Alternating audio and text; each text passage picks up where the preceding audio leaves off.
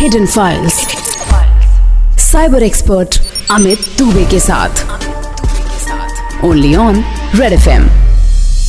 Red FM सुन रहे हैं आप और शुरू हो चुका है India's first cyber crime radio show hidden files, जहां आज हम सुनेंगे एक ऐसा रियल लाइफ केस जिसमें क्राइम तो किसी साइबर क्रिमिनल ने नहीं किया, लेकिन उसको सॉल्व करने में अमित दुबे की साइबर क्राइम एक्सपर्टीज ही काम आई। कैसे, जानिए खुद cyber security expert Amit Dubey से। जनवरी का महीना था और मैं किसी इवेंट में हैदराबाद गया हुआ था। ये डिजिटल फोरेंसिक्स का ग्लोबल समिट था और यहाँ पूरी दुनिया से एक्सपर्ट आए हुए थे। कॉन्फ्रेंस दो दिन की थी और मेरा सेशन पहले दिन ही था, तो मेरे पास समय काफी था। इसलिए मैंने एक मैसेज अपने कुछ ग्रुप्स में किया कि मैं हैदराबाद में हूँ और अगर कोई अवेलेबल हो तो मैं मिलना चाहूंगा। बस थोड़ी सी देर में मुझे एसीपी संजय जी का रिस्पॉन्स आ गया। Where are you staying and when will you be free? कल मिलते हैं। मैंने कहा, सर लंच पर मिलते हैं, मेरा सेशन मॉर्निंग में ही है, मैं ग्यारह बजे के बाद फ्री हो जाऊंगा। ऑडियंस की क्यूरियोसिटी काफी ज्यादा थी और उनके थे बहुत सारे साइबर सवाल। सेशन के बाद क्वेश्चन आंसर्स में ही करीब एक घंटा और लग गया और बारह बज गए। मैंने देखा ऑडियंस में पीछे वाली सीट पर एसीपी संजय आके बैठे हुए थे। मैंने उनसे रिक्वेस्ट किया और उनको भी डिस्कशन में एंगेज कर लिया और उसके बाद उन्होंने भी ऑडियंस के सवालों का आंसर किया। लंच करते हुए हमने सभी contemporary cyber crime modus operandis discuss की। उन्होंने बताया कि रील्स और वीडियोस से इंपैक्ट होके बच्चे बहुत क्राइम कर रहे हैं और ये ट्रेंड बढ़ता ही जा रहा है। जरूरत है कि ऐसे वीडियोस पर भी रेगुलेशन लगाया जाए जो बच्चों को गुमराह कर रहे हैं। हम अभी बात कर ही रहे थे कि तभी एसीपी संजय का एक कॉल आ गया। शायद कोई अर्जेंसी थी। कॉल के बाद उन्होंने बोला कि एक मर्डर केस का इन्वेस्टिगेशन है, मामला थोड़ा फंस गया है, I will have to go. मैंने कहा, मैं आपके साथ चलता हूँ, गाड़ी में ही थोड़ी देर बात कर लेंगे और उसके बाद मैं वापस आ जाऊँगा। गाड़ी में बात करते हुए एसीपी संजय ने मुझे बताया कि एक पैंतालीस ईयर्स ओल्ड लेडी की बॉडी उसी के अपार्टमेंट में मिली है। लेडी का नाम प्रियंका था। प्राइमा फेसी सुसाइड का केस था क्योंकि ऐसा लग रहा था कि लेडी ने अपने फ्लैट से जंप किया है, पर एसीपी संजय को अब ऐसा लग रहा था कि मर्डर हुआ है। मैंने पूछा, पर आपको ऐसा क्यों लग रहा है? एसीपी साहब ने कहा, कई सारी चीजें कॉन्ट्राडिक्टरी हैं। एक दिन पहले उसके हस्बैंड ने पुलिस में कंप्लेंट दी कि उसकी वाइफ मिसिंग है और उसके बीस घंटे बाद उसकी वाइफ की बॉडी उसी के अपार्टमेंट में मिलती है। इतनी देर कोई भी नोटिस नहीं करता कि वहाँ कोई बॉडी पड़ी है, जबकि इस बीच दो बार पुलिस भी गई। मैंने पूछा, बॉडी सबसे पहले किसने देखी? एसीपी साहब ने कहा, वहीं के एक सिक्योरिटी गार्ड ने। मैंने पूछा, और रिपोर्ट कब लिखाई गई? एसीपी साहब ने कहा, सत्रह तारीख सुबह ग्यारह बजे। हमने सिक्योरिटी गार्ड्स, सोसाइटी के लोगों का सबका स्टेटमेंट ले लिया है, सीसीटीवी भी खंगाल लिया, पर कुछ भी सस्पिशियस नहीं दिखा। मैंने पूछा, हस्बैंड को कब पता चला कि उसकी वाइफ मिसिंग है? आई मीन कंप्लेंट वाले दिन या उसके पहले? Did they do some search before filing police complaint? ACP साहब ने कहा, हस्बैंड का कहना है कि वो जब सुबह सो के उठा तो वाइफ घर में नहीं थी। उसे लगा कि शायद वॉक पर गई होगी, पर नॉर्मली वॉक से भी वो सात बजे तक वापस आ जाती थी। जब साढ़े सात बज गए तो उसने ढूंढना शुरू किया। वाइफ का फोन घर पर ही था, नॉर्मली वो फोन कभी भी नहीं छोड़ती, तो उसने उसके दोस्तों को फोन लगाया, पर दस साढ़े दस तक भी कुछ खबर नहीं लगी, तो उसने पुलिस में रिपोर्ट कर दी। क्योंकि फोन की मूवमेंट नहीं हुई थी, इसलिए पुलिस ने भी मैनुअल सर्च जारी रखा। मैंने कहा, आपके पास वाइफ का फोन और लैपटॉप है?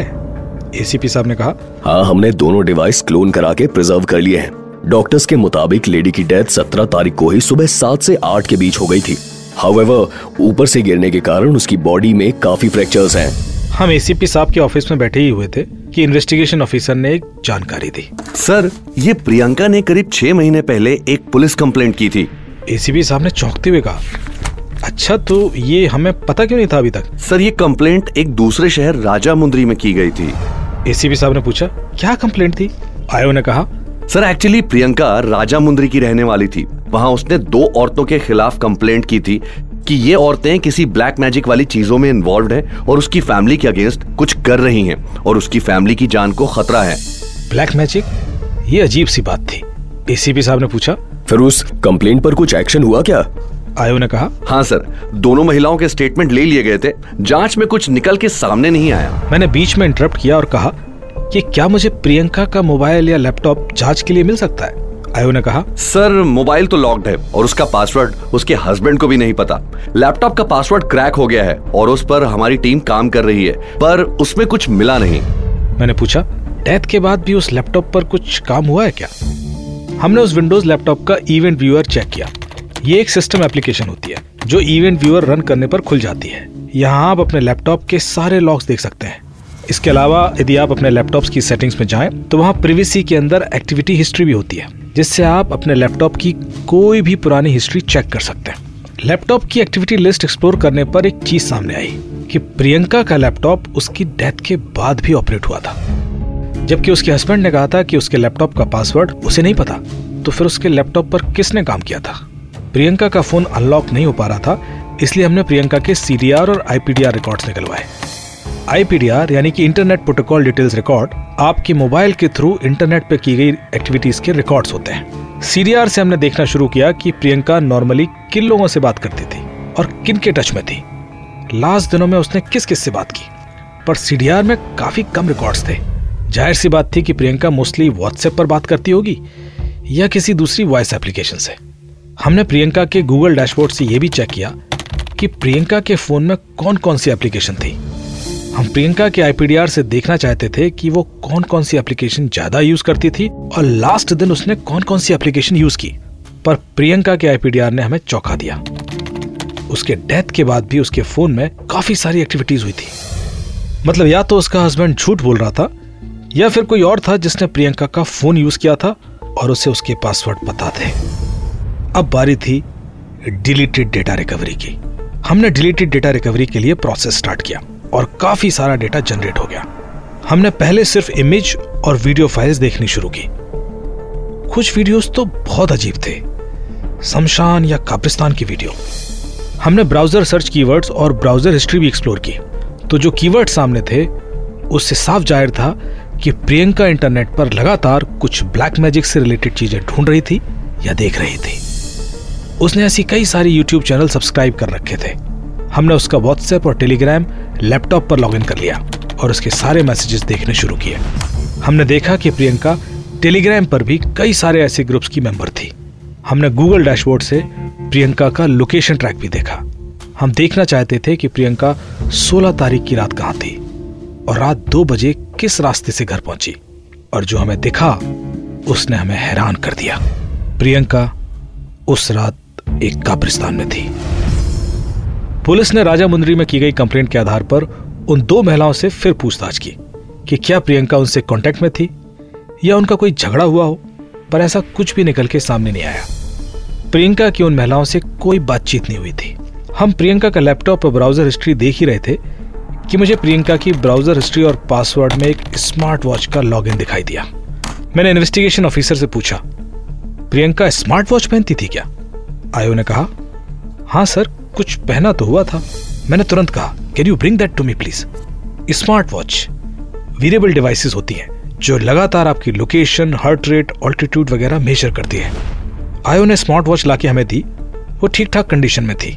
हमने उसे थोड़ा चार्ज किया और वो ऑन हो गई। डेटा सिंक हुआ और हमें लैपटॉप पर प्रियंका की सत्रह तारीख की रिपोर्ट्स दिखने लगी। उस रात प्रियंका रात दो बजे घर आई थी और जो सबसे ज्यादा चौंका देने वाली बात थी वो ये थी कि प्रियंका की हार्ट रेट सुबह छह पैंतीस पर ही बंद हो गई थी और उसकी लोकेशन घर में ही थी। स्मार्ट वॉच मोबाइल से कनेक्टेड थी। प्रियंका का मोबाइल घर में ही था, तो फिर स्मार्ट वॉच भी घर में ही थी। प्रियंका पाँच बजे सुबह सो के उठ गई थी और उसके बाद उसकी हार्ट रेट नॉर्मल थी। सत्रह तारीख की सुबह छह पैंतीस पर हार्ट रेट बंद हो गई और वो अगले दिन रात दो बजे बालकनी से नीचे गिरी थी। स्मार्ट वॉच में उसका ऑल्टीट्यूड चेंज भी दिखाई दिया। मतलब साफ था कि उसकी बॉडी को रात दो बजे ऊपर से फेंका गया था। ये सारे पक्के सबूत थे और ये सबूत काफी थे उसके हस्बैंड शिशिर पर शक करने के लिए। इन्हीं सबूतों के आधार पर पुलिस ने उसके हस्बैंड शिशिर से पूछताछ फिर शुरू की और फिर उसने अपना जुर्म कबूल कर लिया। उसके हस्बैंड ने पुलिस को बताया कि प्रियंका की मेंटल हेल्थ ठीक नहीं थी और उससे उसका आए दिन झगड़ा होता रहता था। वो लगातार ऐसे जादू टोने वाले वीडियोज देखती रहती थी और हर व्यक्ति पर शक करती थी कि वो उसे मारना चाहता है। वीडियोस और रील देख देख के वो खुद ऐसे एक्सपेरिमेंट्स करने लगी और ब्लैक मैजिक जैसी चीजों में भी इन्वॉल्व हो गई। वो अक्सर घर से गायब रहने लगी। उस दिन भी वो रात को करीब दो बजे घर लौटी और सुबह पाँच बजे फिर कहीं जाने के लिए तैयार हुई। इसके बाद इन दोनों का झगड़ा हुआ और छः पैंतीस पर शिशिर ने प्रियंका का मर्डर कर दिया।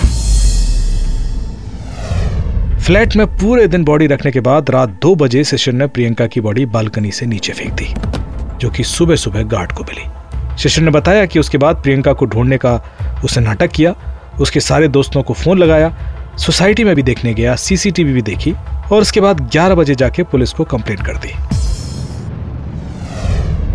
Social media is a platform जिस पर कोई रेगुलेशन नहीं है, ऐसे में you should be aware about what you are watching और इसमें आपकी मदद करेंगी cyber security expert Amit Dubey की tips. Hidden files cyber expert Amit Dubey के साथ only on Red FM. Hidden file सुन रहे हैं आप मेरे यानी cyber security expert Amit Dubey के साथ ऑन रेड एफएम।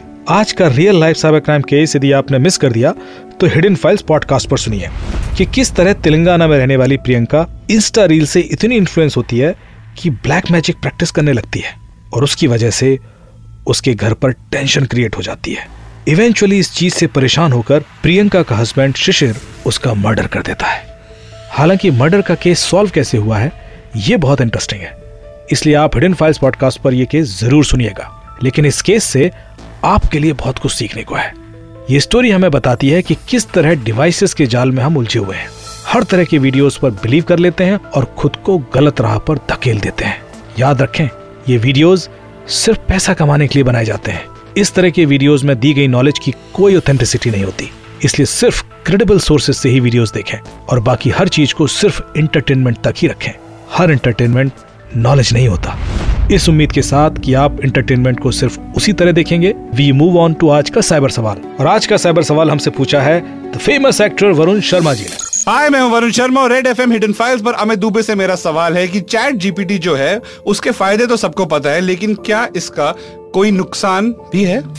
देखिए, चैट जीपीटी इतना पॉपुलर हो गया है और उसको सभी लोग यूज कर रहे हैं, तो इसको यूज तो करना चाहिए क्योंकि टेक्नोलॉजी के जमाने में टेक्नोलॉजी से आप बचकर नहीं रह सकते। लेकिन इसके साथ साथ कुछ सावधानी भी बरतनी है। चैट जीपीटी जहां आपको कोई भी चीज आसानी से क्रिएट करके देता है, आपके सवालों का जवाब देता है, ऐसे में वो आपकी प्रोफाइलिंग भी करता है। जो भी सवाल आप चैट जीपीटी से पूछते हैं वो हर सवाल से आपका दिमाग पढ़ रहा होता है और अगले आने वाले सवाल के बारे में भी तैयार हो जाता है। ऐसे में ये प्रोफाइलिंग कई बार आपके अगेंस्ट भी यूज हो सकती है। तो मेरी एक सलाह होगी कि जब भी आप चैट जीपीटी यूज करें तो उसमें जो लॉग इन अकाउंट यूज करें वो आपका कोई दूसरा कॉमन ईमेल आईडी नहीं होना चाहिए। खासतौर पर जीमेल या फेसबुक से लॉगिन करना अवॉइड करें ताकि चैट जीपीटी आपके डिजिटल फुटप्रिंट कनेक्ट न कर सके। आप एक नया ईमेल आईडी क्रिएट करें या एक फ्रेश लॉगिन क्रिएट करें और उसके द्वारा चैट जीपीटी से कुछ भी पूछें। ऐसे में आप एक लेवल चैट जीपीटी के लिए डिटरेंट क्रिएट करेंगे और वो आपके बारे में बहुत सारी जानकारी लिंक नहीं कर पाएगा। उम्मीद करता हूँ कि जवाब आप लोगों के भी बहुत काम आएगा और इस तरह की और नॉलेज आपको हिडन फाइल्स पर मिलती है। इसलिए tune in to our show every Saturday सुबह दस बजे और संडे दोपहर एक बजे। For everything else you can reach out to us on Red FM India social media handles and root sixty four foundation के फेसबुक पेज पर। आपसे मुलाकात होगी एक बार फिर नेक्स्ट वीक। तब तक के लिए स्टे साइबर सुरक्षित। रेड एफएम बजाते रहो।